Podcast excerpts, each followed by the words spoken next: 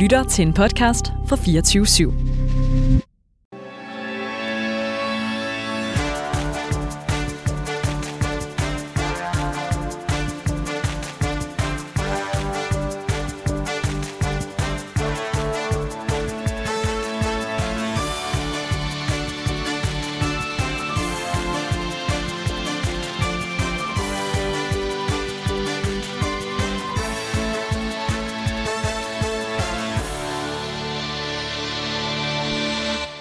Velkommen til Danmarks mest ærlige debatprogram, Politik på onsdag. Her inviterer vi hver uge spændende gæster til politisk debat uden spænd og fastlåste politiske positioner. Og hvis du forventer neutrale værter, så er det det helt forkerte sted, du er tunet ind. Ja, for jeg hedder Anders Storgård, jeg er tidligere landsmand for konservativ ungdom, og så er jeg konservativt kommunalbestyrelsesmedlem på Frederiksberg. Og jeg hedder Sara Avelskov, og jeg sidder i forretningsudvalget i Rød Grøn Ungdom, som er en ungdomsorganisation, der samarbejder med Enhedslisten.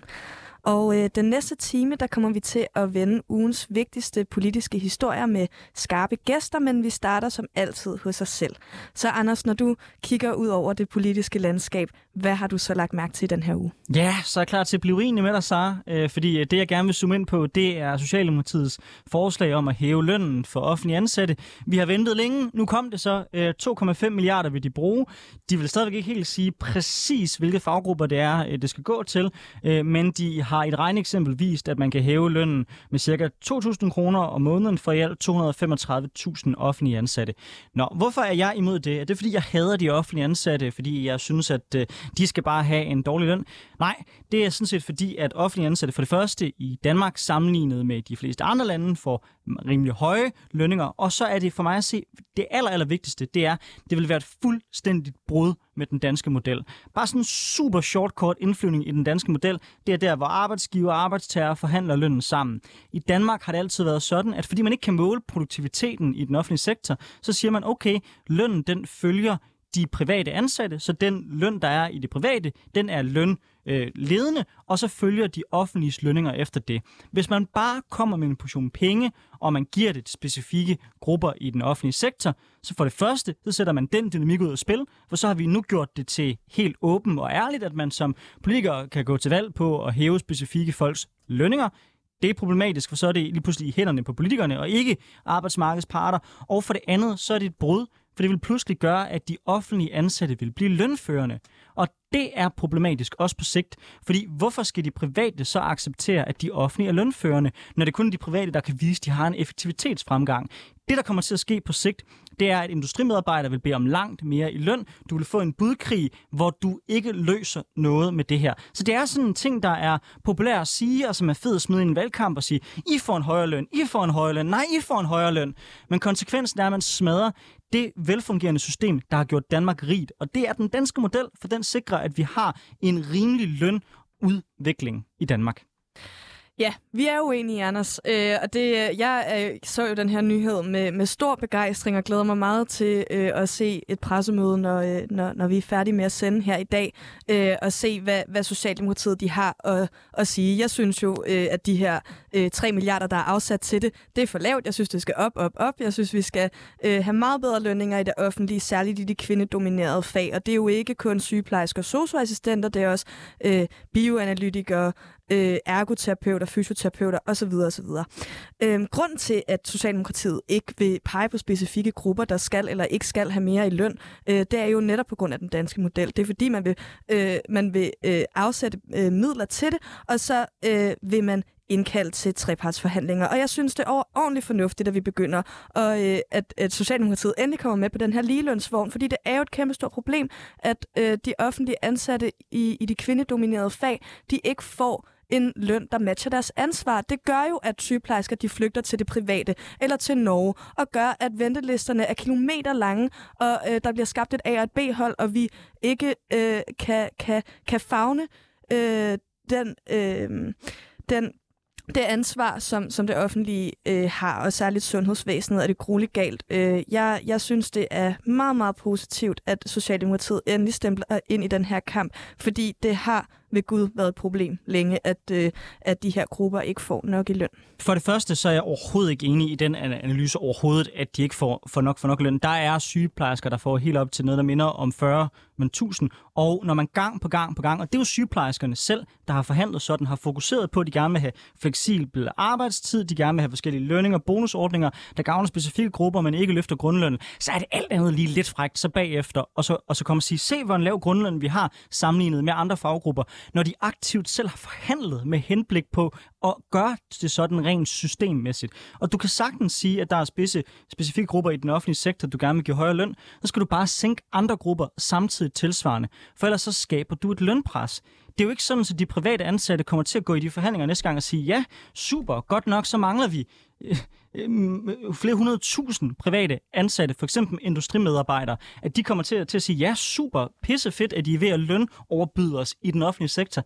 Det kommer de ikke til at acceptere. Så kommer de til at kræve endnu højere lønninger. Så skaber du et øget inflationspres, du skaber en nedadgående effektivitet i vores samfund, og så ender du ud i en situation, hvor der stadigvæk er et gap mellem den offentlige og den private sektor, fordi det er den private sektor, der indtjener pengene til Danmark. Den offentlige sektor er også afgørende, men den offentlige sektor er ikke konkurrenceudsat med udlandet. Derfor betyder det noget, hvad lønningerne i den private sektor er, sammenlignet med andre lande, vi konkurrerer med. Det er sådan, det er et frit marked. Men det betyder også noget, hvad lønningerne i den offentlige sektor er. Det betyder noget for os alle sammen. Vores ja. sundhedsvæsen Og det er mega er... høje sammenlignet med andre lande. Ja, men ja, sammenlignet med andre lande, men ja. som Clara sagde i den sidste debat, så fordi det er bedre end noget andet, gør det ikke godt. Men synes, Eller fordi man men, har det dårligere nogle andre steder, gør det ikke men godt. Men synes du, det offentlige skal være lønførende i Danmark? Jeg synes, at, øh, at vores øh, sygeplejersker, socioassistenter, pædagoger og, øh, og, og ergoterapeuter, fysioterapeuter, alle dem, der er ryggraden i vores velfærdssamfund, de fortjener en ordentlig grundløn. Og øh, politikerne, de overbyder lige nu hinanden i, i hvordan man vil øh, give... Altså, Lars Løkke er den værste til at give de her øh, ekstra øh, ekstra penge øh, som, som ekstra tillæg for ekstra hårdt arbejde. Øh, for hvis man tager flere nattevagter og flere, øh, og flere overarbejdstimer. Og det er ikke det, vores øh, sundhedsvæsen har brug for. Vores sundhedsvæsen har brug for at få medarbejderne tilbage fra det private over i det offentlige, sådan så vi kan sikre fremtidens arbejdsmarked. Fordi vi har ikke noget arbejdsmarked, hvis ikke vi har et, et velfærdssamfund til at holde hånden under det. Så fik jeg faktisk et svar til aller, aller sidst, som er, at målet er, at vi skal have flere folk fra det private over i det offentlige. Så vil jeg bare sige, held og lykke med at få danske velfærdssamfund til at hænge sammen økonomisk. Nå, men jeg skal også spørge dig, hvad der har, hvad der har, hvad der har fyldt noget for dig i ugen, der er gået. Ja, øh, vi skal snakke om penge øh, igen i en lidt anden kontekst øh, dog. Øh, den øh, tidligere eller i sidste uge der kom øh, frihedsbrevet med med en rigtig fed video på øh, på, på Twitter, øh, hvor at der havde været en en mulvarp der havde ringet rundt til øh, til til alle partierne og tilbudt 50.000 i anonym støtte, øh, hvis hvis han kunne forblive øh, anonym. Og det er jo sådan i Danmark at øh, reglerne de er sådan at hvis man får en donation på over 20.000 kroner, så skal man oplyse hvor de kommer fra. Og det er simpelthen for at have en, en form for gennemsigtighed øh, for, hvem det er, øh, der ligger penge til partierne. Og det man så kunne se i den her video, det er, at det ene parti efter det andet sad og øh, vejledte den her mulvarp i, hvordan han øh, kunne øh, sørge for, at det stadig var anonymt ved at indføre eller overføre på flere forskellige konti. Øh, og, og så videre. Jeg blev simpelthen så forarvet over at se folkevalgte politikere sidde og vejlede i, hvordan man bryder loven til deres egen fordel. Og jeg er mega stolt af at komme fra et parti, som, øh, som gerne vil lave de her regler endnu strammere, sådan så det alle øh, donationer på over 5.000 kroner, fordi jeg synes, vi har et kæmpestort problem i, at vi ikke øh, ved, hvem det er, der finansierer politiske kampagner. Jeg synes, det er et problem, at vi ikke ved, øh, hvilke grupper det er, der får deres... Øh, øh, eller hvilke rigmænd der er, der får deres øh, interesser øh, varetaget i det, i, i, i det politiske system. Og jeg synes, at vi skal have meget mere gennemsigtighed. I USA er det jo faktisk sådan, øh, at hvis du øh, derudover laver en kampagneindsats, der har en værdi, der er sammenlignelige med et økonomisk tilskud, eksempelvis du får produceret flyers, eller får en anden form for hjælp, øh, lokale, så videre, så altså skal det også indgå. Øh, og det synes jeg i hvert fald, hvis man skal se på en reform, at det også skal være sådan, fordi der, der er lidt forskel også på, om man er rød og blå, også hvordan man får tilskuddene. De private organisationer giver det typisk økonomiske tilskud, hvorimod at fagforeningerne de ofte gør det af andre veje, øh, og dermed støtter kandidater. Så hvis det er mere åbenhed i forhold til begge dele, så er jeg sådan set øh, rimelig okay med det. Men spørger du mig, så er udfordringen, udover at de de her politikere har en skød moral, øh, så er det, at vi har et system, der er så elendigt. Jeg er faktisk ret bekymret over den måde, som penge har en rolle i politik, og det er lige meget, hvorvidt det er de røde eller de blå. Jeg ved godt, at de røde har sådan en fortælling om, at det er, det er de røde, der er korrupte af erhverv, altså de blå, der er korrupte af erhvervslivet, hvorimod man så ikke kigger særlig skeptisk på den, for eksempel hvis fagforeninger har øh, blandt de røde partier. Stod til mig, så skulle vi have det helt væk. Man skulle sige, okay, fint, man kan give 50.000 selv til sin egen kampagne. Det kan man selvfinansiere, og derudover så er det hver form for tilskud, nogen gerne vil give til partier. Det ligger inde på folks øh, nem idé, øh, hvor man så har mulighed for at lægge det på specifikke partier, frem for at øh, det som det er i dag, bare op til, hvem der kan fundraise mest. Og årsagen til, at jeg gerne vil den vej, det er, at jeg synes, det vi er ved at se lige nu, det er, at de her støtte, støtteordninger betyder mere og mere. Altså, jeg har kendskab til kandidater, der ved det her valg øh, samler helt op til en million danske kroner. Det er ed og med mange penge. Og, og, og når, vi, når vi når op i de beløb, så ender vi, tror jeg, på sigt med at se, at det har en påvirkning på politikken. Jeg tror ikke, vi er der i dag. Jeg synes, nogle af de historier og nogle af de øh, retoriske eksempler, der bliver fremhævet fra venstrefløjen, er måske lidt overdrevet, men, men, men, men, men jeg er bange for, at vi ender der, hvis ikke vi, vi slår ned på det. Men hvor står du egentlig henne med mit sådan lidt, uh, lidt rabiate forslag? Øhm, altså, jeg synes, at jeg synes, at alle tiltag, der kan skabe en større gennemsigtighed for, øh, hvis interesser, der bliver varetaget øh, hos partierne, det er positivt. Jeg synes, det er, øh, jeg synes, at der, øh, at det er for svært at gennemskue simpelthen, øh, hvem det er, der bliver finansieret af hvad. Og nu kommer jeg selv fra et, altså sådan et, et, et, for at være ærlig, et super broke parti, så sådan, det er måske derfor, vi er lidt på vores, øh, på vores høje hest en gang imellem, øh, i forhold til lige præcis det der. Øh, men jeg synes simpelthen, at det, Øh, det skaber jo en kæmpe stor ulighed i, i politik. Øh, apropos vores snak tidligere i forhold til, øh, hvad, hvad, hvilke skævvridninger, sådan noget som meningsmålinger, det, det kan skabe, så er der også nogle kæmpe store skævvridninger øh, i, i finansiering, og hvor mange penge øh, partierne de har til rådighed for at føre kampagne for. Og det ved vi faktisk ikke 100%, fordi det er svært at lave studie af. Men her i studiet, der har vi i hvert fald fået to enormt skarpe gæster med ind øh, i vores program. Og det vi altid lægger ud med, det er at spørge gæsterne, hvad har fyldt noget for dem i ugen, der er gået? Hvilket politiske historier, der har været op at vende, er ligesom det, der er interessant for dem. Det gør vi også for at lære vores gæster bedre at kende. Så hvis jeg nu starter med at byde velkommen øh, til dig, Mathias Rinaldo. Du er folkeskandidat for Venstre. Velkommen til. Hvad har den vigtigste pressehistorie og den vigtigste historie for dig at se været den her uge? Jeg tror, det har været øh, misinformation, øh, som har været det absolut mest spændende. Øh, vi kan se, at Ekstrabladet har måttet ligge sig fladt ned, øh, og man kan da håbe på en forside omkring det med, med Søren Pape. Jeg kan da få, forstå, hvad hedder det, frustrationen i den blå lejr, men især i den konservative øh, camp, at øh, det må være rigtig svært at kapere, at der er nogen, der virkelig bare hetser mod øh, den her formand. Øh, og det kan jo koste Blå Blok et flertal, øh, og det kan koste konservative øh, øh, deres ret til at drive politik frem for at blive vurderet på øh, personfnider. Så det er noget af det, der har fyldt mig rigtig meget her i den her uge her. Hvordan tænker du, at man kan gribe ind over for det på sigt? Altså, det er jo altid lidt en farlig can of worms at gå ind i og begynde at blande sig rent øh, politisk i forhold til, hvad pressen for, foretager sig. Men altså, jeg, jeg har jo øh, i det her program gjort mig til talsmand for, at vi skal forbyde meningsmålinger, og vi skal øh, lukke øh, partiernes analysesekretariater ned, fordi jeg synes, at politik i dag er begyndt at handle alt for meget om meningsmålinger, personsager, og jeg ved ikke hvad. Øh, men det kan godt være, det, det ved jeg godt, det er et meget vidtrækkende forslag, men har du selv nogle forslag til, hvordan vi kan gøre den politiske debat bedre? Oh, altså i forhold til det med meningsmålinger, og sådan noget, der har jeg en, en lidt neutral holdning. Øh, jeg, jeg synes, at meningsmålinger giver et pejlemærke af, hvad danskernes interesse er generelt, og et billede af, øh, altså, hvordan det danske øh, land ligger sådan rent politisk, og det plejer jo at ramme plet. Og så kan man jo spørge, om det er fordi meningsmålingerne går og planter idéer i folks hoveder, eller om det er fordi, der reelt set faktisk, øh, altså at den bare rammer rigtig godt i forhold til, hvad danskerne går og mener. Mm. Den næste gæst, jeg skal byde velkommen til, det er dig, Sofie Falk Villersen. Du er folkeskandidat for SF. Mm. Velkommen til. Mange tak. Og samme spørgsmål til dig. Hvad har den vigtigste historie for dig været den her uge? Altså, jeg synes jo, der kommer rigtig mange øh, udspil her i, i sådan en valgkamp. Øh, jeg synes også, det er ærgerligt, at det, øh, det er nogle af de sådan lidt mere negative historier, der fylder. Øh, men jeg synes, det er positivt, at blandt andet Socialdemokratiet er begyndt at komme med udspil på øh, hele løndiskussionen i den offentlige sektor. Så det er, øh, det er noget, jeg i hvert fald er, er positiv over, at der begynder at komme nogle konkrete ud på. Vi har lige haft den diskussion her inde i studiet, øh, før, før I trådte ind. Øh, men lad mig spørge dig som SF'er, er du tilfreds med det udspil, øh, der er lagt ud?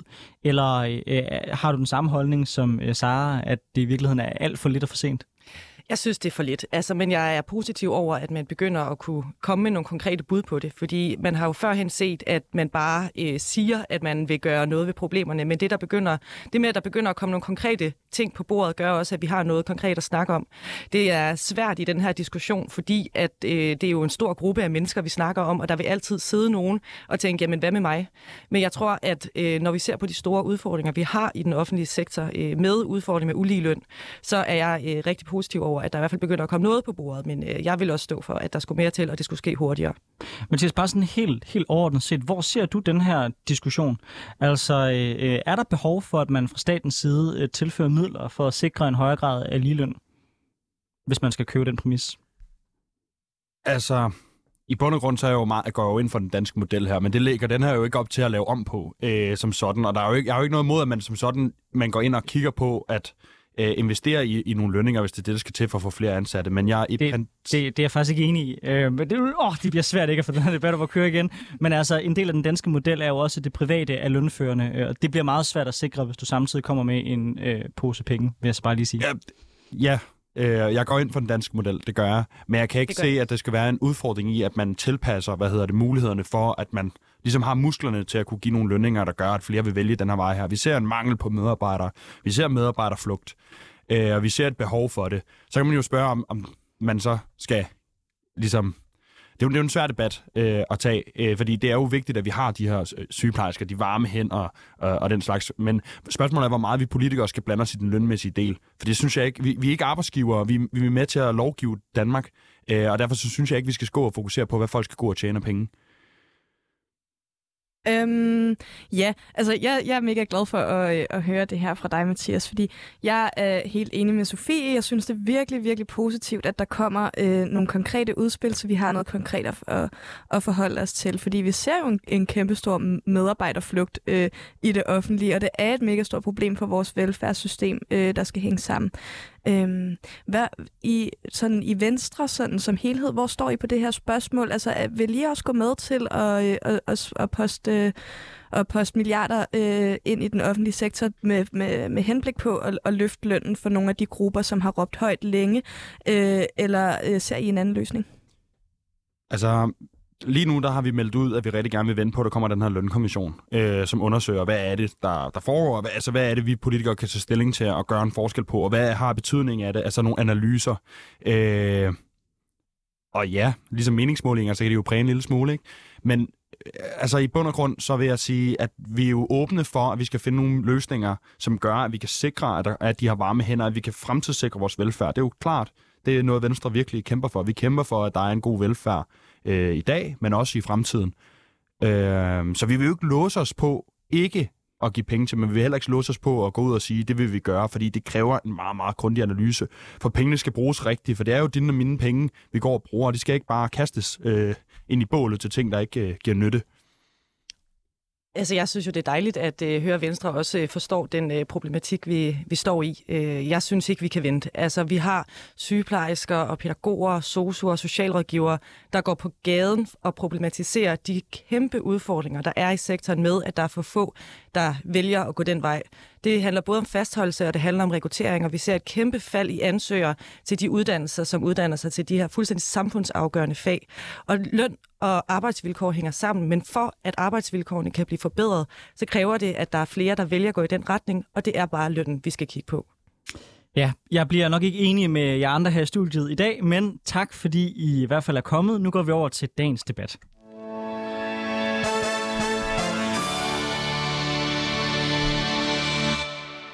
Du lytter til Politik på en onsdag med Anders Storgård og Sara Abelskov, hvor vi i dag har besøg af Sofie Falk Villassen, der er folketingskandidat for SF, og Mathias Rinaldo, der er folketingskandidat for Venstre. Skal karakterskalaen endnu en gang ændres? Det foreslår SF i denne uge, som vil tage en ændring af systemet med til regeringsforhandlingerne, hvor det vil være et krav for SF. SF ønsker, at karaktererne minus 3 og 7 de fjernes, sådan så at karakterskalaen fremover skal være 0, 2, 4, 6, 8, 10 og 12, hvor to vil være bestået.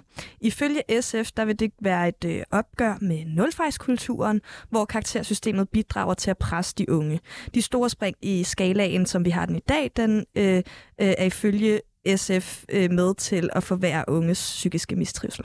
Det er ikke første gang, at politikerne vil ændre øh, karakterskalaen. I 2006 der indførte man det nuværende system, den såkaldte syvtrinsskala, der afløste den tidligere titrinsskala, hvor 13 var den højeste karakter.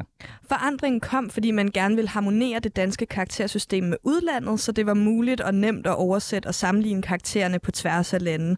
Og det vil gøre det nemmere for unge at søge ind på uddannelser i andre lande. Er det forkert, at politikerne nu igen tror, at man kan løse problemerne i uddannelsesvæsenet ved at ændre på karaktererne? Eller er et øh, opgør med, kul- med karaktersystemet, som vi kender i dag, øh, skaber det en nulfejlskultur, og er det afgørende for at øge unges mistrivsel? Det er den debat, vi tager i dag i politik på en onsdag. Vi starter med behovet for en ændring, og så senere så vender vi unges psykiske mistrivsel. Sofie Falk Villersen, det er jeg i SF, som er kommet med det her forslag. Ja. Hvorfor er en ændring af karaktersystemet i jeres optik afgørende?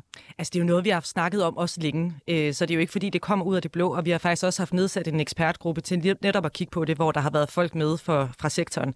Vi synes i SF, at det er enormt vigtigt at inddrage hverdagens eksperter, så derfor er jeg også glad for, at øh, det forslag, vi er kommet med i SF, læner sig ret meget op af den ekspertgruppe, der har været. Øh, jeg tror, at vi har brug for at få en ny karakterskala, fordi lige præcis som I siger, så er der kæmpe store udfordringer med præstationskultur og karakterræs, og generelt en nulfejlskultur, som vi gerne vil gøre op med med en øh, ny karakterskala. Jeg er mega nysgerrig på det her, fordi sådan som jeg har øh, ligesom øh, fået fortalt af mine forældre, hvordan det var meget bedre i de gode gamle dage med, med, med 13-skalaen. Øh, der, den største ændring, man egentlig lavede, da man lavede om på de her tal, det var, øh, hvor man startede på skalaen, når man gik ind til en eksamen for eksempel. Så øh, hvor den gamle skala, der startede man øh, på, øh, på den laveste karakter, og så for hver ting, man gjorde godt, bevægede man sig op af skalaen. Hvor i dag, der starter alle jo på 12, og så for hver fejl, du laver, øh, får du en lavere karakter. Så øh, vil den her skala ligesom gøre op med det? Fordi det, det jeg kan tænke, er, at det, der er problemet med den karakterskala, vi har i dag, det er i virkeligheden ikke øh, tallene, men hvor man starter henne på den skala. Ja, altså der er jo flere ting. Vi foreslår jo også, at trinbeskrivelserne skal laves om. Øh, for jeg tror, alle kan forestille sig at skulle stå uden for et øh, lokale med sine øh, papirer i hånden, inden man skal ind til en eksamen, og vide, at der sidder to mennesker og egentlig bare sidder og øh, tæller de fejl, man laver ind til en eksamen. Det er et kæmpestort pres. Så udover at skulle ændre tallene, så vil vi også gerne kigge på, øh, på trinbeskrivelserne. Mathias Rinaldo, hvad synes du om det her forslag, der kommer fra SF? Er det øh, afgørende for, øh, for, for den nulfejlskultur, vi har i, i folkeskolerne, at vi får ændret på den her karakterskala? Og har vi overhovedet en nulfejlskultur i skolerne? Altså, jeg er først og fremmest bare glad for, at SF stadig gerne vil kæmpe for, at vi har karakter i systemet. Øh, fordi det er med til at bedømme vores faglighed, øh, og med til at skabe en flyd i, i skolen, øh, som jeg øh, personligt føler gav en god dynamik. Jeg kan da huske 7. klasse, da vi blev visket til vores dansklærer, Anja, i får karakter til den her øh, terminsprøve. Hvordan det gav et ros i os alle sammen at prøve det her karakter, man har gået og glædet sig til i udskoling at få. Øh, og jeg er ikke et sønderligt dygtigt fagligt barn. Jeg har også en erhvervsuddannelse øh, og ADHD og Asperger, så jeg er jo ikke lige den elev, som, som man skulle tro ville triumfere med karakter. Men på en eller anden måde, så gav det mig og mine kammerater noget at glæde os til øh, at komme til den her belønning her. Øh, og måske også samme ros, jeg har taget med mig ud i salgsbranchen med KPI'er, øh, hvor det er fedt at opleve den her ros her. Så på den måde er jeg jo glad for, at man kigger på, hvordan man kan lave en sådan, måske en mere retfærdig og mere forstående øh, karakterskala. Det vil, vi, det vil jeg i hvert fald personligt ikke være meget imod som sådan.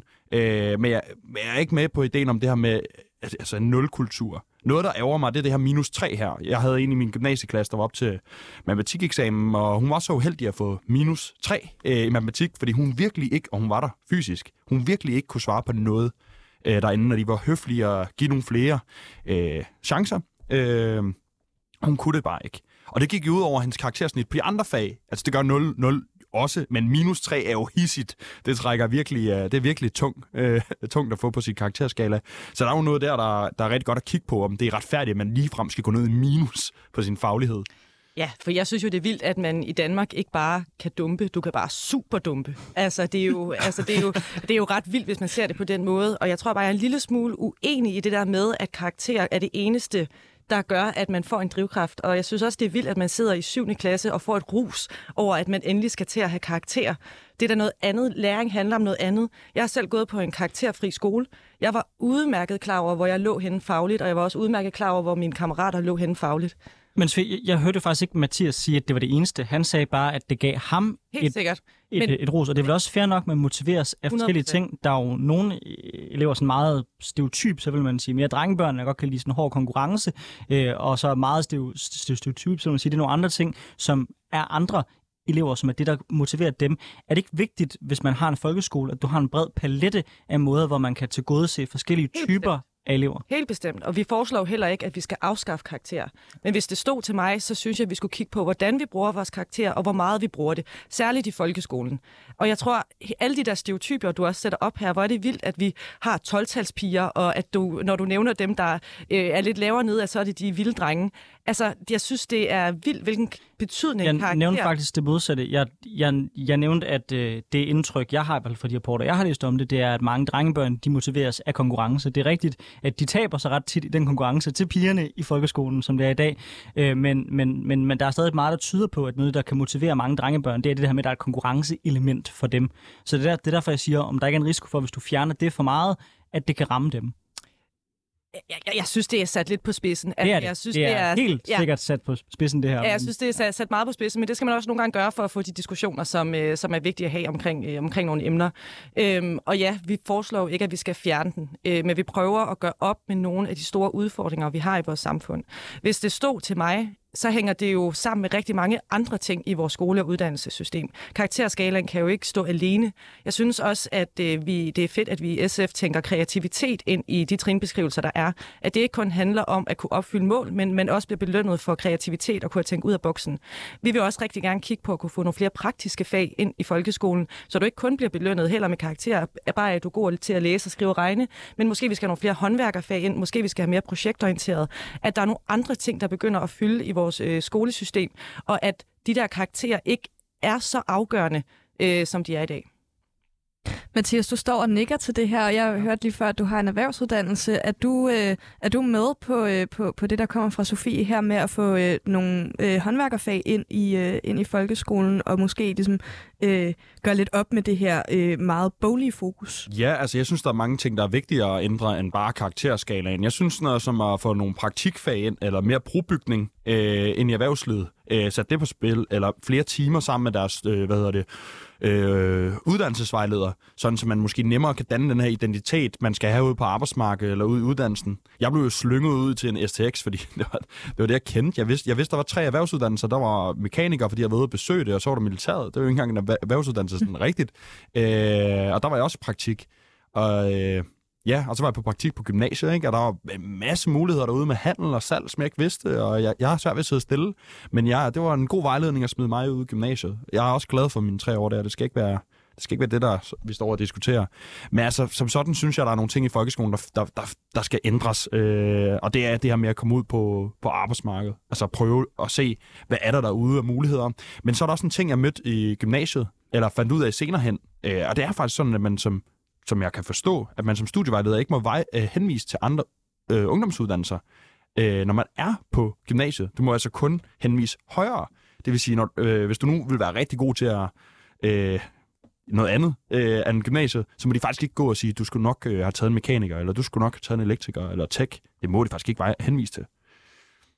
Det er, det, er, det er helt vildt, og det er også helt vildt, at vi overhovedet betragter nogle uddannelser der som værende højere eller lavere. Ja. Øhm, men hvis vi nu vender tilbage til karakterskalaen, Sofie, øhm, en af de andre ændringer, der er, det er jo det her med syvtallet.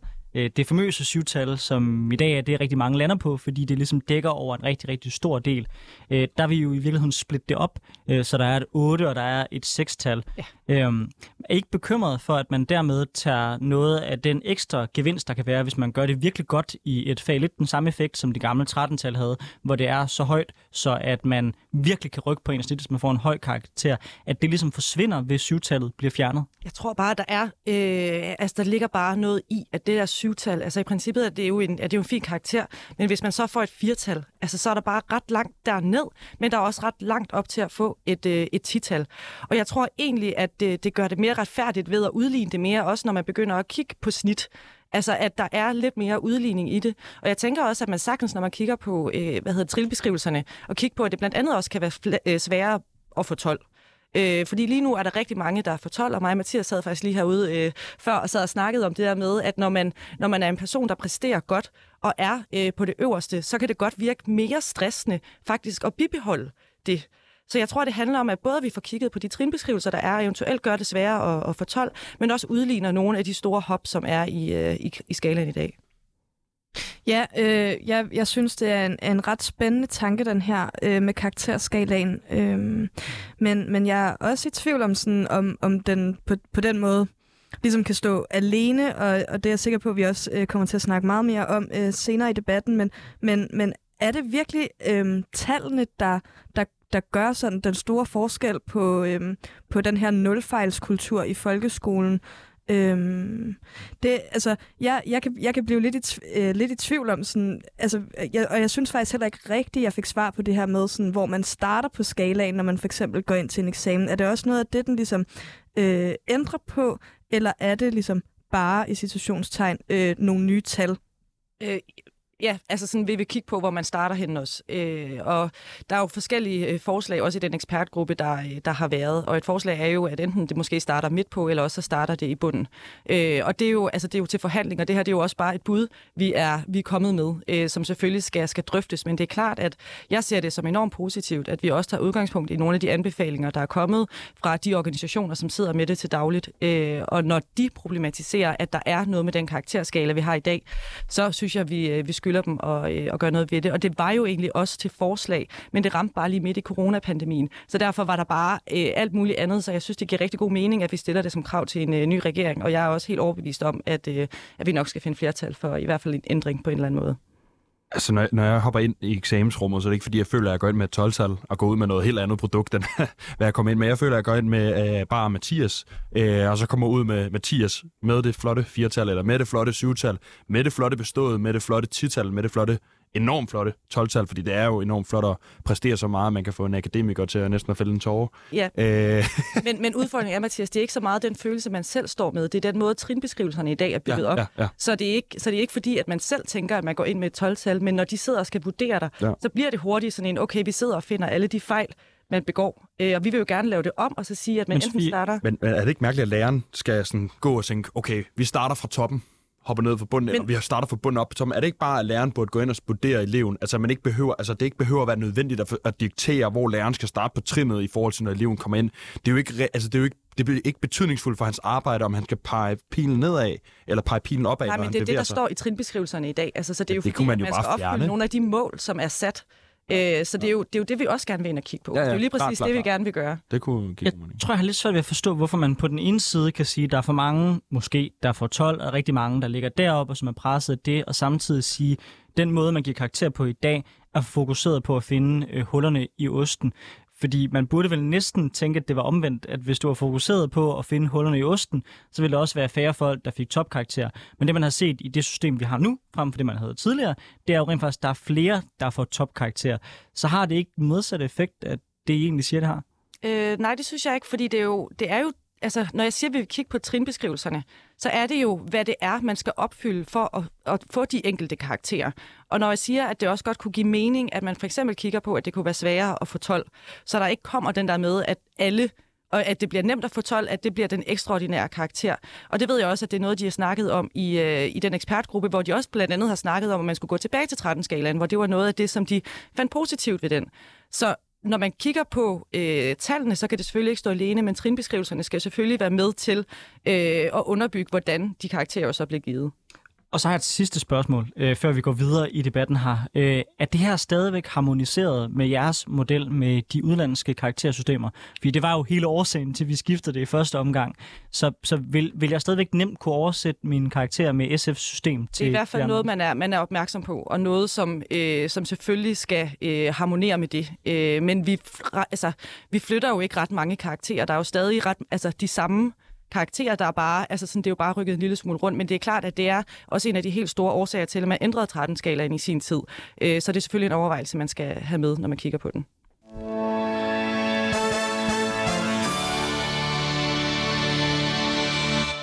Du til Politik på en onsdag med Anders Storgård og Sara Abelskov, hvor vi i dag har besøg af Sofie Falk Villersen, der er folketingskandidat for SF, og Mathias Rinaldo, der er folketingskandidat for Venstre. Vi har i øh, det her problem tidligere drøftet, eller det her program tidligere drøftet den stigende psykiske mistrivsel.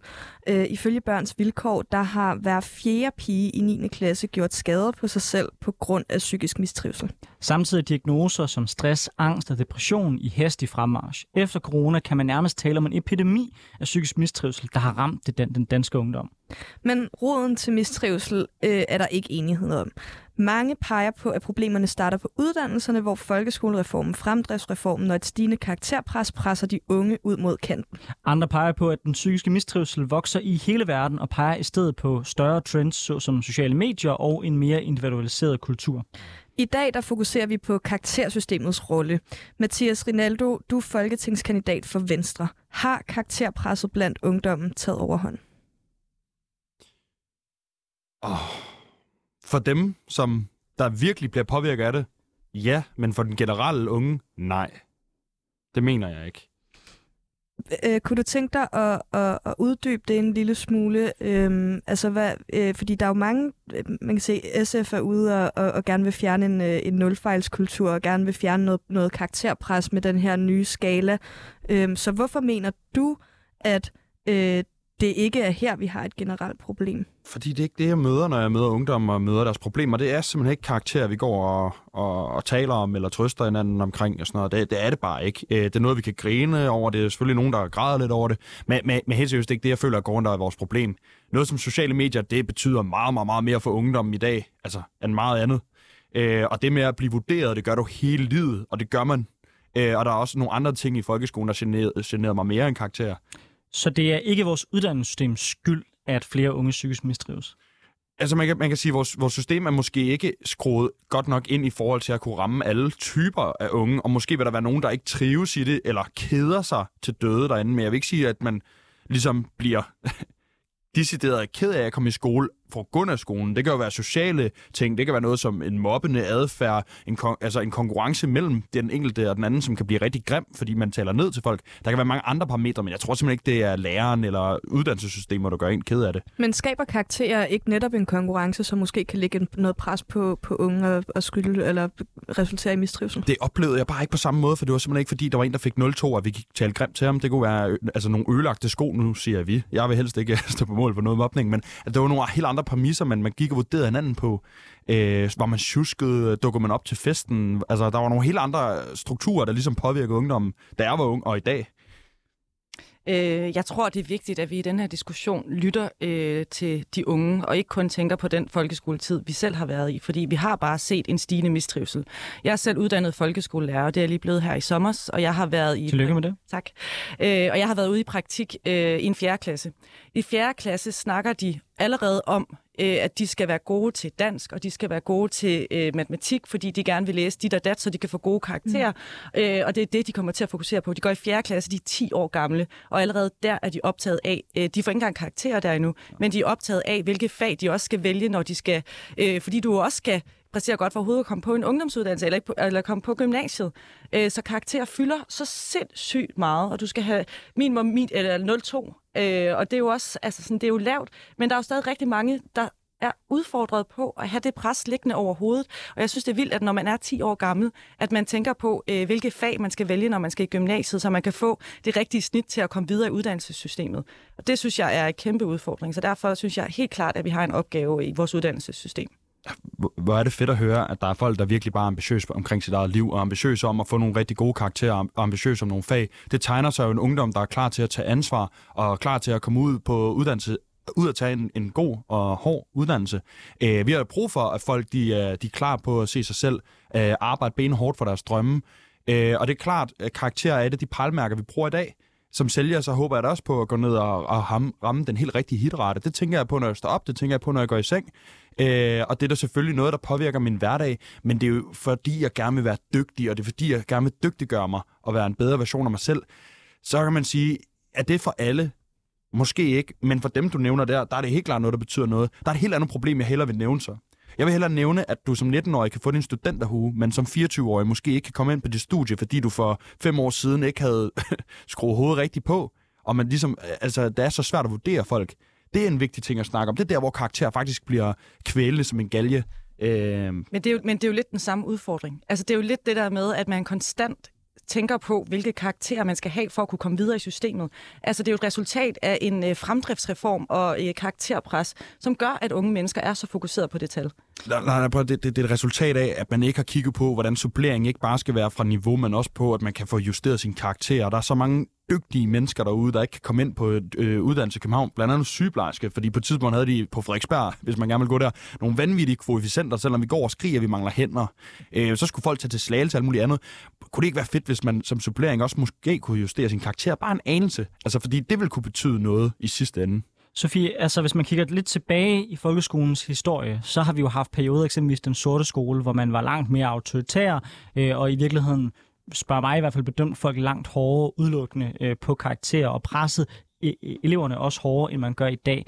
Når vi så samtidig ser, at den psykiske mistrivsel er i vækst i virkeligheden i alle lande, bliver det så ikke lidt firkantet at se på sådan noget som fremtidsform og sige, det er det, der er årsagen, når vi kan se, at det jo er et fænomen, der et sker i hele verden, og to, jo faktisk ikke var lige så gennemgående i en tid, hvor vi måske var endnu mere autoritære og endnu hårdere mod eleverne, end vi er i folkeskolen i dag.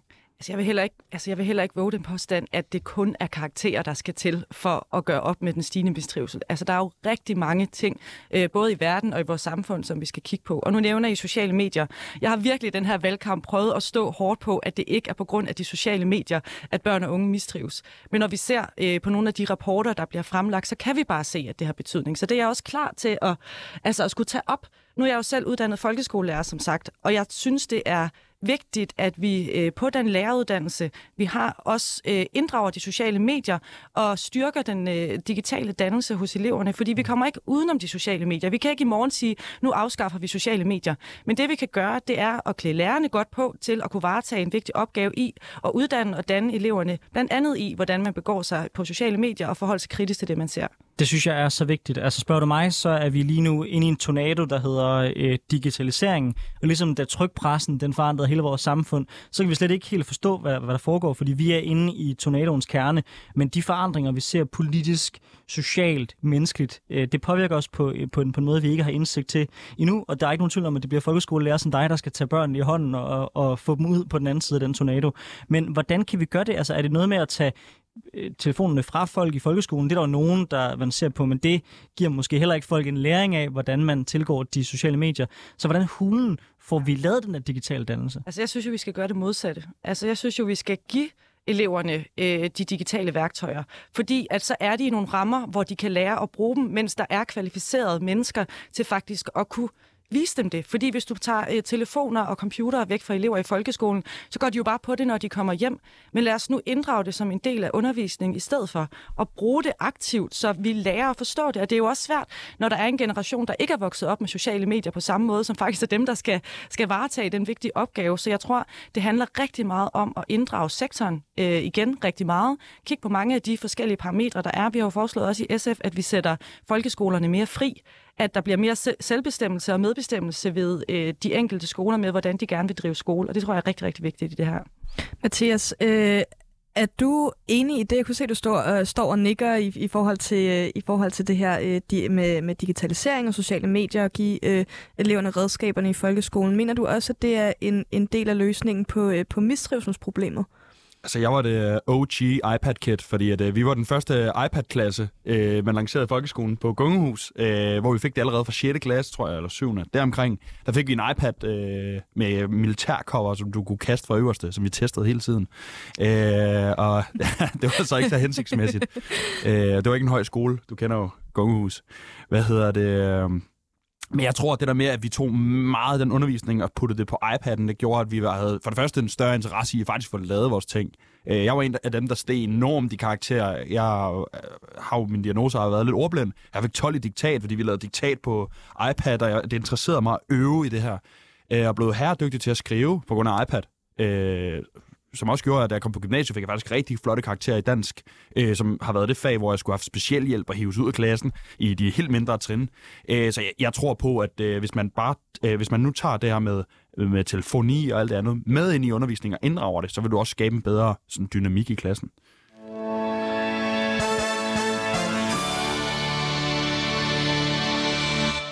Lytter til Politik på en onsdag med Anders Storgård og Sara Appelskov, hvor vi i dag har besøg af Sofie Falk Villassen, der er folketingskandidat for SF, og Mathias Rinaldo, der er folketingskandidat for Venstre.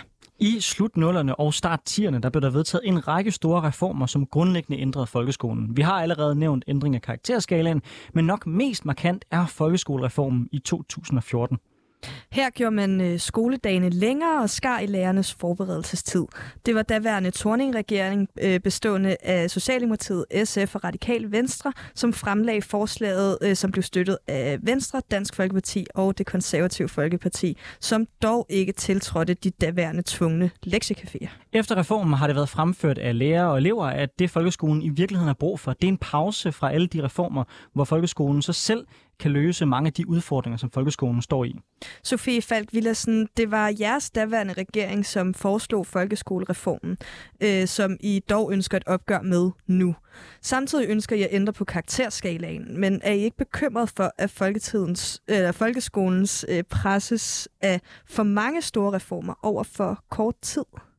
Øh, jo, det er selvfølgelig en bekymring, man kan have, og jeg tror også, at man skal passe på generelt øh, og sige, at mange af de store udfordringer, vi står med i vores samfund, det skal løses i folkeskolen. Jeg synes tit i, i mange af de debatter, man har øh, under sådan en valgkamp, mm. det handler om, at øh, vi står med nogle udfordringer, så lad os kigge på folkeskolen. Det tror jeg, man skal passe på med. Og det er jo netop derfor, at vi også nu går ud øh, og foreslår, at vi sætter skolerne mere fri. Fri fra øh, nogle af alle de rigide regler, som er sat op, og nu øh, ser vi jo blandt andet også på, på inklusion. Øh, det var jo nogle rigtig gode hensigter med, at man skulle inkludere flere i vores øh, folkeskole, men når der både har været øh, tv-udsendelser, og vi bare kan se generelt, at der er rigtig mange øh, udfordrede elever, som har det svært i folkeskolen. Så skal vi selvfølgelig kigge på, hvordan vi øh, gør op med nogle af de øh, store udfordringer, og derfor tror jeg også, at øh, det rigtige er netop at sætte skolerne mere fri fra reformer. Men en årsag til, at man lavede øh, inklusion, det var jo også for at spare penge. Altså lad os være ærlige. Øh, det, var, det, var, det var fordi, og til trods for, at man gjorde det, så ser vi jo stadigvæk, øh, at øh, der er en markant stigning i forhold til specialiserede områder. Så vi bruger flere og flere penge på, øh, på elever, der har nogle særlige hensyn. Til trods for, at flere og flere af de elever, der har nogle øh, særlige behov, de også er i den almindelige folkeskole. Er du ikke bekymret for, at hele det område vil eksplodere, hvis man øh, gik tilbage? Mm, jeg tror i hvert fald, at man skal gøre det klogt, altså fordi jeg tror bare, at vi kan simpelthen ikke ignorere, når vi står og kigger ud i en folkeskole, hvor der er så mange børn, der har udfordringer, og som simpelthen ikke bliver grebet. Og det handler både om, at lærerne ikke øh, har, den, øh, har ressourcerne og tiden til ordentligt at gribe det, og det er også fordi, man ikke er fagligt klædt på til at varetage så vigtig en opgave. Og vi kan simpelthen ikke ignorere, at det både går ud over de elever, der er udfordret, men også den øvrige klasse, at der simpelthen ikke er hænder øh, til at skulle, øh, skulle varetage de store opgaver, så vi bliver nødt til at handle. Når I så sætter folkeskolen fri, kan man så tale om en folkeskole længere? Altså, fordi en af de ting, der gør det til en folkeskole, er vel også, at der er nogle fælles regler og et fælles pensum, og det går, eller så, så, det, så det går lidt på, på en tværs. Man lærer grundlæggende det samme. Man møder folk på tværs af forskellige øh, lag af samfundet osv. Kan man godt stadig have en folkeskole, hvis det er helt frit? Jeg synes, det er et rigtig godt spørgsmål. Det er faktisk øh, øh ret interessant, for jeg er blevet øh, spurgt ret meget ind til det også. Øh, og særligt er der nogen, der er bange for, jamen, hvad så med elevråd? Altså, fordi nu er det jo øh, bestemt, at man har ret til at have et elevråd. Betyder det så, at man lige pludselig ikke kan have det? Men så det er klart, der skal jo stadig være nogle bestemte rammer, øh, for, hvordan vi driver folkeskole, men vi synes i højere grad, at øh, skolebestyrelser og elevråd og kommuner også skal inddrages i, hvordan øh, man gerne vil lave folkeskole netop der. Øh, Mathias Rinaldo, kan man, kan man både have en folkeskole, der er fri, og en folkeskole, og risikerer vi i virkeligheden i alle vores øh, iver for at gøre folkeskolen bedre, og gøre skade på den ved at lave for mange reformer? Ja, for mange reformer. Helt klart. Men jeg tror på, øh, at man skal sætte øh, fagligheden fri, og man skal lade lærerne og hvad hedder det, skolen om at justere, hvad der er bedst for dem, øh, i stedet for, at det skal være os, der skal diktere det så nøgtern, som vi, som vi prøver på. For det andet, så synes jeg at også, der skal der være alternativer til, til den almindelige folkeskole. Der skal der være friskoler, der skal være privatskoler, der skal være Rudolf Steiner skoler, hvad, hvad end man synes om, om fagligheden der hvad hedder det? Jeg synes, der skal være plads til de her forskellige muligheder, der er, og jeg tror, at, at slå fagligheden fri ved gør det meget bedre for, for vores lærere, gør det måske bedre for vores elever, fordi de bliver mere set, de bliver mere hørt. Øh, og det er noget, vi i Venstre Ungdom har ment rigtig meget, øh, og som Venstre også mener, jeg tror, at Bertel Hårder, hvis han hørte det her lige nu, så vil han nikke. Det er godt arbejde, Mathias. øhm, jeg øh, synes, det er mega interessant, og, og i virkeligheden er også ret tiltrukket af den her tanke om at sætte folkeskolerne fri. Men, men jeg har en bekymring, som jeg synes, at vi bliver også lige nødt til at berøre.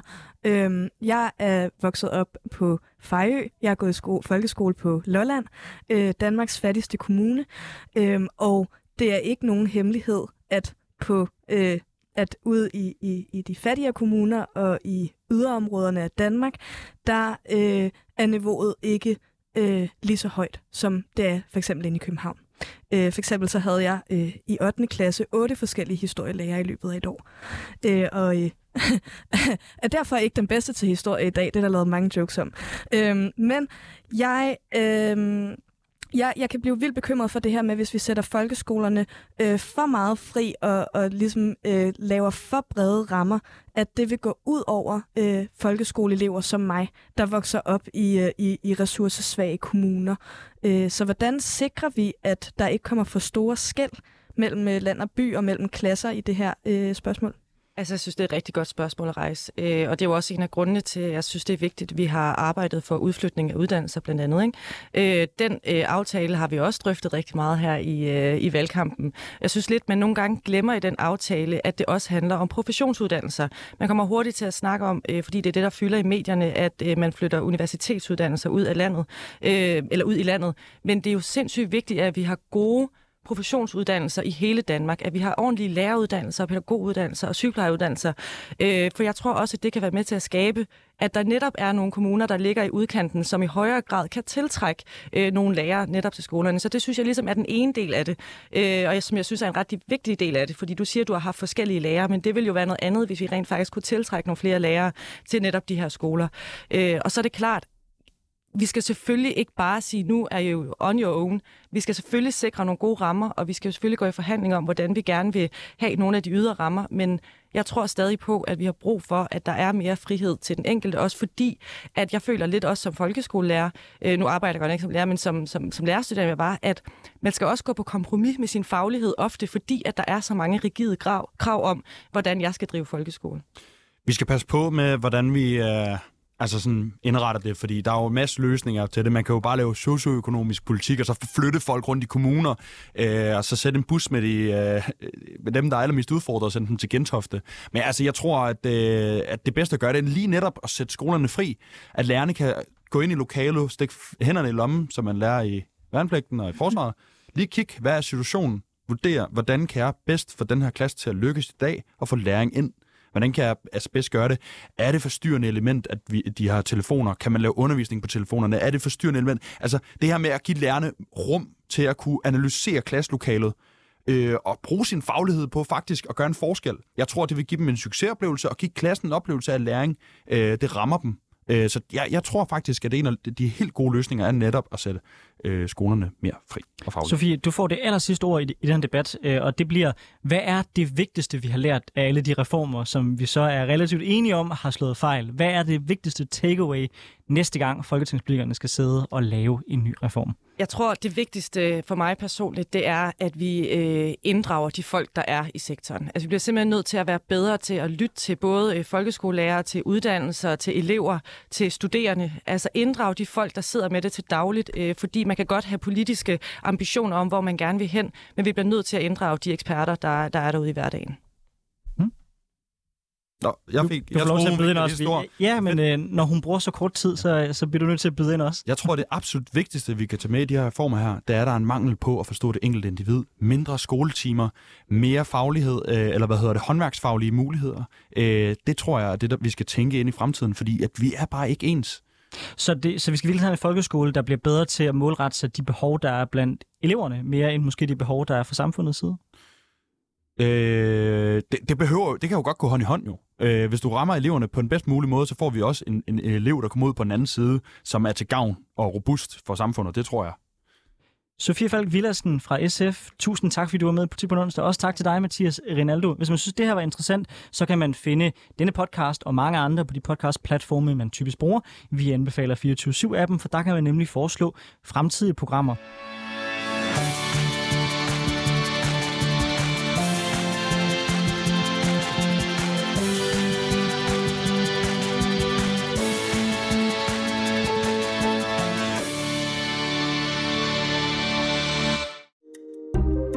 Kære lytter, du har lyttet til et program fra 24 /7. Du kan finde meget mere modig, nysgerrig og magtkritisk taleradio på 24 7 appen Hent den i App Store og Google Play.